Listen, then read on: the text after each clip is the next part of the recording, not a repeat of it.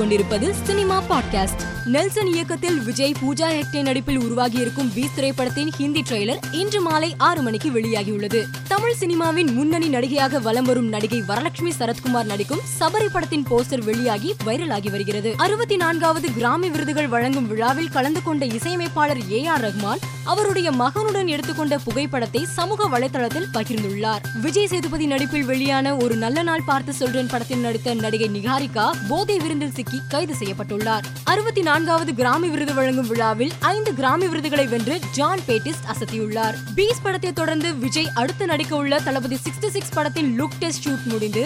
April ஆறாம் தேதி முதல் ஷெடியூல் படப்பிடிப்பு தொடங்க உள்ளதாக தகவல் வெளியாகியுள்ளது மேலும் செய்திகளுக்கு மாலைமலர் டாட் காமை பாருங்கள்